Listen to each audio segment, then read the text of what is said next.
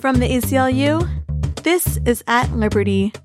I'm Kendall Ciesemier. I use she, her pronouns, and I'm your host. It's September, and we're back. Did you miss us? We definitely missed you. So happy to be back and bringing you a very timely episode for the back to school season. In August, the ACLU, along with partner organizations, filed a challenge to Florida's Stop Woke Act, a censorship law which restricts educators and students from learning and talking about issues related to race and gender in the classroom. This isn't the first law we've seen like this. Education gag orders have been introduced in 40 states, and nearly 20 states across the country have passed these kinds of laws. Florida's law, we argue, violates the First and Fourteenth Amendments by imposing viewpoint based restrictions on educators and students that are both vague and discriminatory.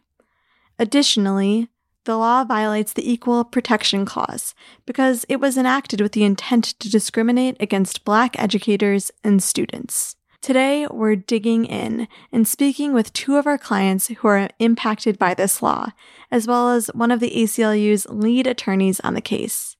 We hope you enjoy the episode.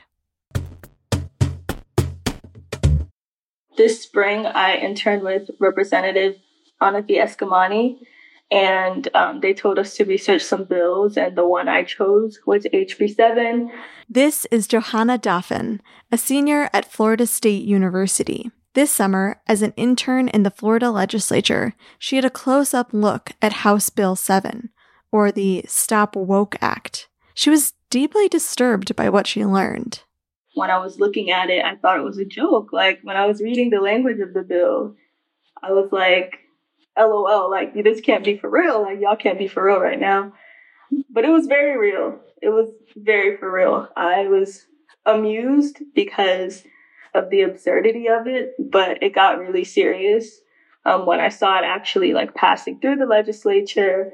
So that's what inspired me to testify against it. It was kind of short notice. Like when I found out about the bill for the first time and started reading about it was within the same like week week and a half time frame that I ended up testifying against the bill. What was that decision like? Why did you decide that you were going to be the one to stand up against this? I had a lot of personal experiences in high school in particular that just made this bill really infuriating. And I just had to say something because I felt like our legislators were kind of delusional. They're kind of out of touch. They haven't been in school in decades. They're old. Not only are they old, but like most of them are white, so they have no idea what students of color, black and brown students are experiencing at their schools in 2022 and 2021 and 2020. We're telling you that y'all's kids are terrorizing us. Like that's what we're trying to communicate to y'all because they don't know anything about anything. And it makes it really hard to be black or to be a minority or uh, come from a marginalized community and go to a public school. And that's the perspective that they're not hearing. When I said in my first testimony, your kids are not as colorblind as you think they are, you could see some people's faces in the background just get really sour because everyone's convinced that we live in like such a post-racial society and kids don't see color. And it's like, when I was in elementary school, someone didn't drink after a black student at the water fountain when we were in the line for PE. And when we asked him like why you're holding up the line, he said like I can't drink after them because they're black. Right. So when I got to high school, I, I wasn't as familiar with like interpersonal racism. So I was writing it down every time something happened. And by the end of ninth grade, I was just like, you know, this is business as usual. I think the most distinctly traumatizing experience for me was um, in a debate class. It was very unstructured kind of class. It was an elective. So the teacher talked to us a lot about systemic racism, things like implicit bias and privilege, and basically every talking point that would be banned under HB7. And there was this one student who, even after all of those conversations about like the economic disenfranchisement of African Americans and redlining and why the ghetto even exists in this country and stuff like that. He was just like, well, I'm not really buying that because, you know, if you look at the state of Africa and the state of Black America, like clearly there's some kind of like genetic biological component here that we're not talking about. This man really tried to sit up here and argue that black people were biologically inferior in class. And that's the reason that Black America and Africa, the whole continent, is in the state that it is in right now. Um, I think at the time he was a sophomore and I was a freshman. That was very traumatizing. Gosh, wow. First off, thank you for sharing that with us. And also, I'm really sorry that that has been your experience. And it feels like this bill is going to take us back even farther when the reality was it was already quite insufficient. Were you part of any kind of education around anti racism earlier than high school? Like it sounded like that one class included some of those themes, but was there anything intentional before that? I would say my entire K through 12 experience was learning about Martin Luther King every year and reading the letter from Birmingham Jail and learning and learning about Rosa Parks. American history was told from a very Eurocentric perspective. For example, saying that women got the right to vote in 1920 is not the same thing as explaining that women of color, black women in particular, weren't really able to vote in large numbers until the Voting Rights Act was passed in 65. It's like so many different things happened in American history, and we just say Americans and mm. people instead of being clear and, and saying that like, well, only white men actually got to do this. Only white men got to benefit from this because that's where you have people turning around and saying like, oh, well, my grandparents came here and they were poor and they were able to accomplish this, that, and the third. How come your grandparents weren't able to? Right. They couldn't. And if American history was told in an honest way, then there wouldn't be all this confusion. When you don't have information, you fill in the gaps with your own assumptions. And those assumptions can sometimes be racist because you just don't know any better. So I would say that not only were we not having any kind of anti-racism type of conversations in K through 12, but the American history is taught in a very limited way on top of that. And I don't even really count what I learned in that debate class as much as I appreciate it. The reason I say it doesn't count is because that was a very unstructured, like random elective. And that teacher just happened to take the opportunity to teach us what he knew, but it wasn't curriculum and it wasn't widespread. It was very unstructured. So essentially, they're trying to prevent something that hasn't even started yet. Exactly. Exactly.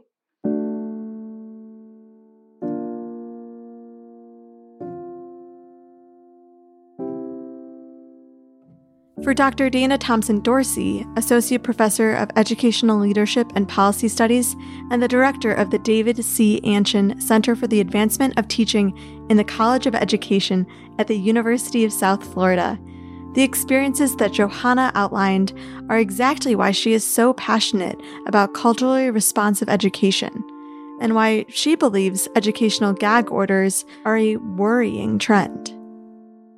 When I was originally hired at the University of South Florida, I was hired specifically to run a center out of the College of Ed. And my research focuses on law policies, but also practices within schools, focusing on being culturally responsive to the needs of students and teachers um, and the community, but also focusing on these issues of race and racial diversity, gender diversity, equity and inclusion. It's always been the work that I've done. And I was specifically recruited to come in and run the center. And so I came in to do the job I was meant to, to do, but also was curious of how it would be done in a political landscape such as the state of Florida, and particularly after the 2020 election because although former President Donald Trump had uh, initiated that executive order, it sort of fell on deaf ears after it was first introduced in September of 2020. It wasn't until after President Biden struck the executive order and talked about his priorities being on addressing issues of racial discrimination and racial diversity and equity in education, in the workplace, in housing, in the criminal justice system. That the discussion of critical race theory, the discussion of diversity training became a big issue in, in early 2021. And then that's when I realized that that it probably was not going to be as I'm not going to say easy because the work that I do is never easy, but was not going to run below the radar or just be another course or just another, I was going to be just another professor doing her research as I've always been, particularly in, in Florida. As you mentioned, the beginnings of all of this is not exactly new. And these conversations and the political debates that have been happening across the country around anti racist education, all of this has been building in communities and school districts across the country. How do you see yourself navigating now that you have a really clear law in Florida that is very much targeting the work you do? Do you feel afraid to continue the work that you're doing? Well, I will say that so I'm not afraid. I will say that first and foremost. Um, I know that the work that I'm doing is supposed to be done because it's anything that I do is is is grounded in literature, history, laws, current and historical, uh, legal precedents, uh, so there's no fear for me. I think I'm often concerned about uh, teachers, particularly the school leaders that I teach who have to deal with on the K to 12 level. I'm concerned about my children being in K to 12 and um, the education they're receiving and how much watered down it's going to be, how the lack of facts and truth that will now be a part of their education. But my husband and I make sure that we properly educate our, our children on the history of this country and the history of different countries around the world. And, but there's other children who are not going to get that. There are adults who haven't gotten that. Right. And still may not, whether they're in college or in the workplace. So my fears for them. And when you talk about having these conversations with other educators, what in your class, what does that look like? Do other educators feel concerned? Do they know their rights? Do they know how to proceed? How is how is that all playing out? No, um, many of them don't know their rights. They do by the time they finish my class. There you go. uh, but coming in, some of the first questions they have from the first day is what do we do about HB7? How do we how do we navigate our, as teachers, particularly the teachers who teach the civics and history courses and social studies, but even teachers who teach English language arts and reading because of the books, because um, you know, because there's also the the book banning that's happening as well that deal with similar issues. So they don't know what they can do and what they can't do. In fact, one of the neighboring school districts to Tampa, Pasco County, has asked teachers to remove all of the books that they have in their personal libraries in their classroom. All teachers have, you know, you have the school library, but all teachers have a library within their classroom and they've been told to hold off on um, or to remove the books they have and hold off on adding books until they determine which books are appropriate. And that's because of HB7, but of HB 1557, which is known as the Don't Say Gay bill. So it's unbelievable that it's not just history, but literacy, reading, uh, you know, and of course, math. Because at the time that policy to ban critical race theory and the 1619 project came out passed last June, the state of Florida was also changing their curriculum for math. But it just goes to show you, you know, because they have made critical race theory the big ba- boogeyman, they want to lump everything under it as being just as bad, but they're but they're also basically saying that anything addressing the needs of students' learning and growth and development, tried and true types of issues and topics that have been part of child development for years, for decades, they don't want in the classroom. Maybe because it's going to influence critical thinking, which it seems to be where they want some students to lack. Um, they don't want them being able to emote in certain ways or question things or their learning or right. What they're reading in certain ways. But even in math, they don't want these discussions that anything that can be deemed around critical race theory, social and emotional learning, or culturally relevant or culturally responsive teaching.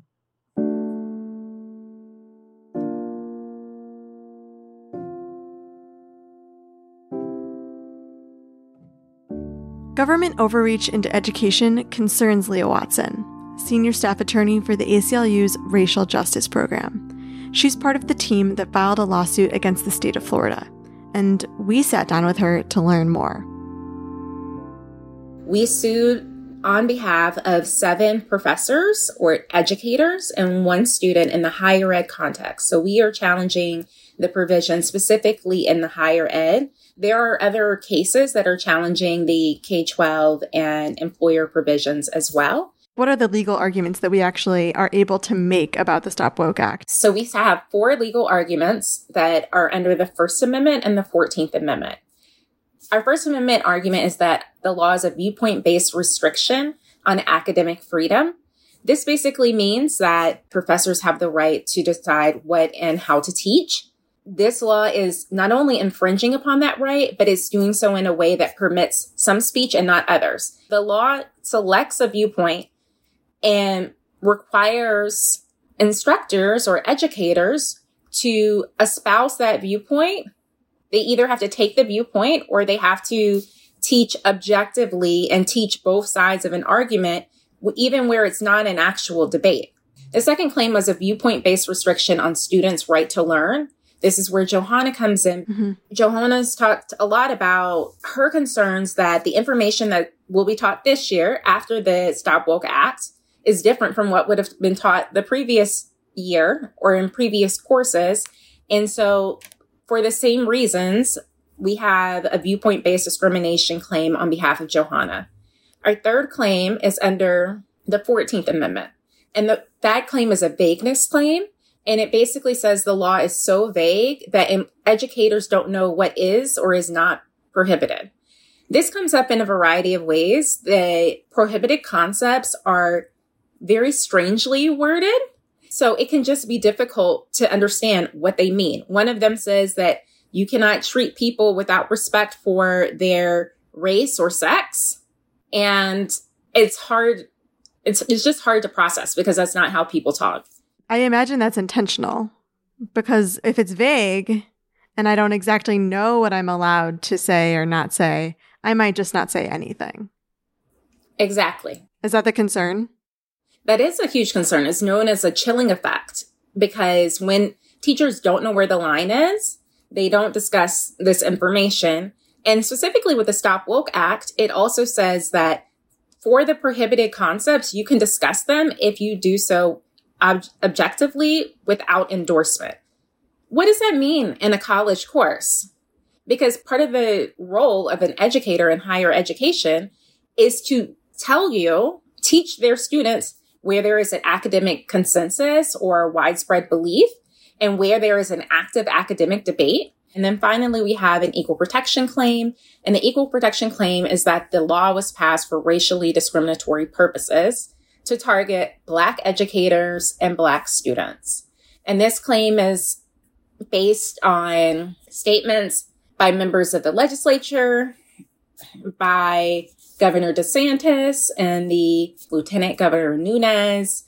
You know, for this claim, we also consider the history of racism and racial discrimination in Florida, as well as contemporary statements, the impact of the law, the discriminatory impact, there's a number of things that factor into that analysis. Even the name of the act hints at it being discriminatory. It's not a mistake that it's stop woke. What is the origin of that term? You're correct that the name of the law, the Stop Woke Act, is a perfect example of the viewpoint based discrimination that the law is designed to fulfill because it wants to stop woke views and the concepts that legislators and politicians think are woke are ones that are in favor of social justice, racial justice, anti-racism, equality, equity. These are the terms that are being targeted. And when Governor DeSantis celebrated that Florida will be a woke free state, he was talking about this type of speech. We filed the lawsuit and we also filed a motion for preliminary injunction. We basically asked the court to evaluate our claims now because of the harm that can result from the lawsuit if it if we litigate on the normal schedule which will take months if not years. I want to back up a little bit because this act as we talked about at the very beginning is a part of this larger movement that we're seeing across the country. Where did all of this come from? And why now, Leah? Why are we seeing this groundswell of these acts now? The focus on critical race theory and the hysteria around critical race theory in schools and in employer contexts has been manufactured but the basis of it is racial backlash. There are a few data points that are really important to know when you're considering this issue. One, in 2017, for the first time in public schools, white students became the minority.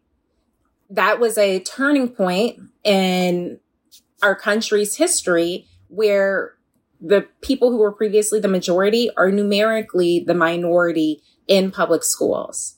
Also, after the killings of George Floyd, Breonna Taylor, Ahmaud Arbery, and a, number of Black people, there was a racial reckoning in this country where people began to talk very openly about race, the need for racial justice, and began to pursue anti racism tactics. Anti racism conversations are not new, but they were more popular and there was more support in this country than ever before for statements like Black Lives Matter or recognizing the need for racial justice.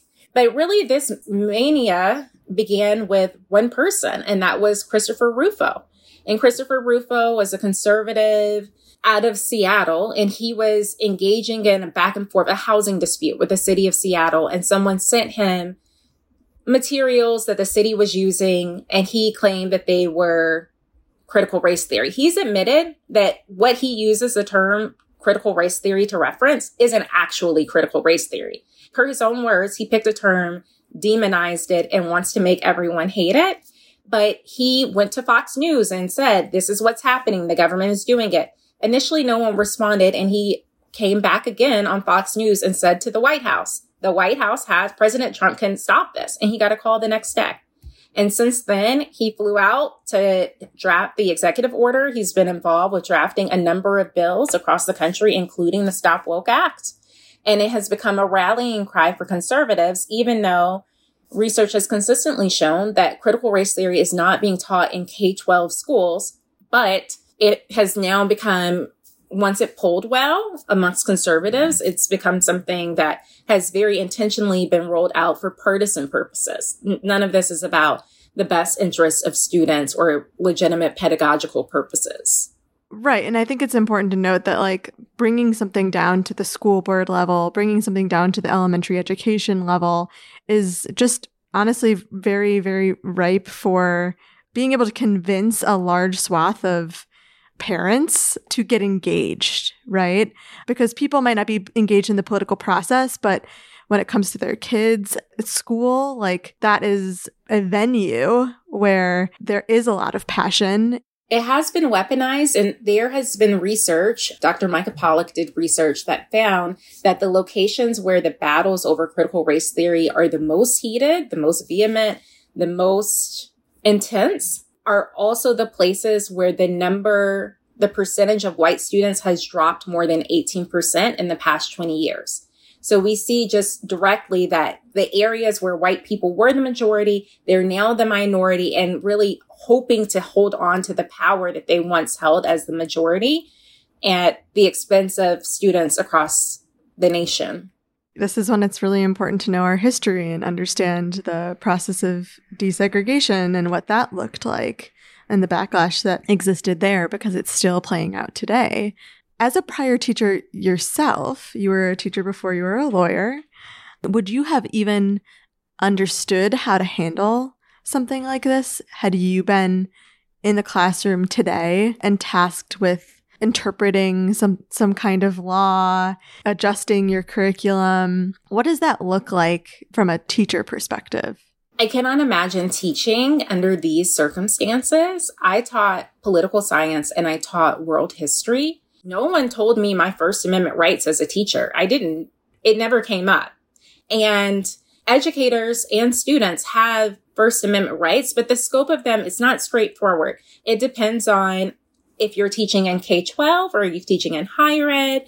In the higher ed context, if teachers are directed to change their instruction, in a way that affects how or what they teach, we would start to consider whether or not there is a violation of academic freedom. In the K 12 context, the government has a lot more control over what is taught. States develop standards for what is taught for consistency across schools. The question is if the restriction is motivated by partisan or racial purposes. And we would start to explore from there. These are examples of things that we have heard from people that we represent. They've been instructed to change their curriculum, to remove materials by Black or LGBTQ or women authors, to avoid topics, and in some instances, directly told not to say white privilege or not to say other terms that have been associated now incorrectly with critical race theory. Those are questions that we want to hear about. The impact on classrooms has been different, and that's something that we have to consider very carefully. And one thing that we haven't talked about so far, but I do want to flag is that in the scope of what classroom censorship bills prohibit, there are also very steep penalties. There's a range of penalties. In Oklahoma, teachers who violate HB 1775, their classroom censorship law, they can have their teaching licenses revoked. In Florida, the penalty in the higher ed context is that the state will withhold funding from the university, millions of dollars. The universities cannot function without the funding from the state. Public universities cannot function without funding from the state. The stakes are very, very high. Yeah, it sounds like it. And what a weight to put on teachers who we already put so much on. Also, a threat for educators of color, particularly Black educators who are already seen as when they're teaching about issues of race and racism, students may not receive that as I'm teaching objectively. And so this is a, yet another way that those discussions, the classes that are being taught about race and racism at many schools are being led by Black professors or educators of color who are specifically being targeted by this law because it addresses the materials that are in, inherently discussed in their courses and puts them particularly at risk. And similar to educators of color that are being particularly targeted and put at risk, you have students of color who are sitting in these classrooms, largely at predominantly white institutions, who already feel perhaps isolated. Um, and this is like another level of that isolation. I can only imagine the chilling effect of the contributions of students of color in classrooms, but also just the ability to to learn as you said culturally responsive material. I know we touched on johanna's right to information. What are things that students can do? That's a great question. There's examples from across the country of successful efforts on behalf of educators and students and parents and community members who are concerned and want to preserve the right of their students to learn this valuable information. There's a number of things that students can do, including writing petitions. We've seen students start student groups or join existing coalitions or organizations to oppose classroom censorship efforts. Students have created banned book clubs where they read materials that are now banned from their classrooms and affirmatively seek out that information. Parents and students can activate their PTA to resist efforts and to speak up at school board hearings, at Department of Education hearings, just organizing support. Another option is to submit letters to the editor about how this law or bill will affect you or your concerns about how it will affect your education and what you want to learn about. Utilizing social media is always a good thing. And then engaging candidates directly by asking them target targeted questions. Repeatedly asking them questions at public fora one so it stays in the front of their mind that people are asking about this but also it causes them to commit to how they will act on a certain issue and it draws attention to the issue. Leah thank you so so much for joining us. It was really a pleasure to speak with you and to dig in a little bit more on our work and how people can fight for their rights. Thank you so much for having me Johanna has noticed some changes in her classes this year, like professors giving a precursor before a lecture or discussion about racism or sexism, detailing how what they are about to teach is theoretical in nature, not factual. A move that feels deeply invalidating of her life experiences, and one that makes her fear for the ways that students younger than her will be impacted. After the misery that was my high school experience, um, I was thinking about my younger siblings, my little sister in particular, and just feeling hope that when she's in high school in maybe 10 years that she won't have to experience the same things that I did. But if laws like the Stop Woke Act stay in place, nothing's going to change. I think that, you know, people are afraid that you know, especially after the upheaval of 2020, all these conversations about anti-racism are being pushed to the forefront.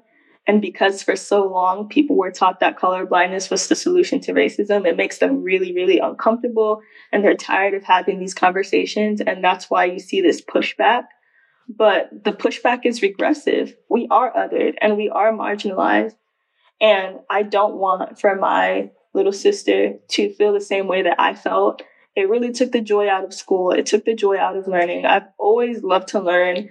I would wake up and cry because I did not even want to go because it was so miserable. And that sucks because I was looking forward to high school and I wanted to enjoy school, but I couldn't because of the things that I was having to deal with. And so what I want to see is a future where my little sister can be in any space and feel comfortable and feel at home and it's not being microaggressed every day by people's children who are supposedly colorblind yet harassing students of color at school. That's what I want. That's the future that I want for those coming after me.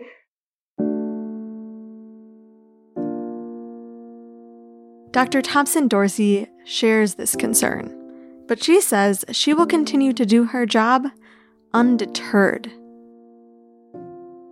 Right. And I would I will never stop either. I mean that's that's the thing. Uh, I think, you know, it's big part of how I was raised, but I think just intrinsically, I'm just one of those, you know, people who I just won't stop. I just like a dog with a bone, right? I just can't. And, and particularly when I know I feel it, it ha- it's right. I have to do what's right. And so, you know, I, I won't shut up. I won't ever, you know, you could tell me I can't teach the class anymore, but I will use the law to my advantage. You'll find another and way. stand out on the courtyard and teach it anyway by any means necessary. And I will. And I will. A big thank you to Johanna Duffin, Dr. Thompson Dorsey, and Leah Watson for joining us. And thanks to you for listening. We'll be back next week with another back to school episode. If you enjoyed this conversation, please be sure to subscribe to At Liberty wherever you get your podcasts and rate and review the show. We really appreciate the feedback. Until next week, stay strong.